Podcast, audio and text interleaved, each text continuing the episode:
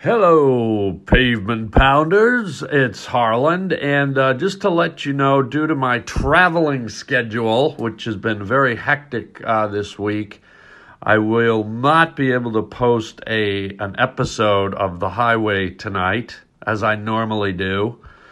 Uh, so we're gonna miss. We're gonna skip a week just because I'm on the road and I just don't have the uh, facilities to get it done.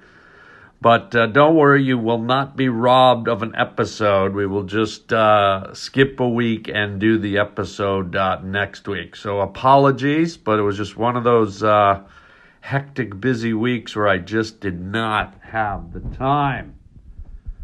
So uh, hang tight. We'll get to you next week and uh, keep on grooving. And until then, chicken chow mein, baby.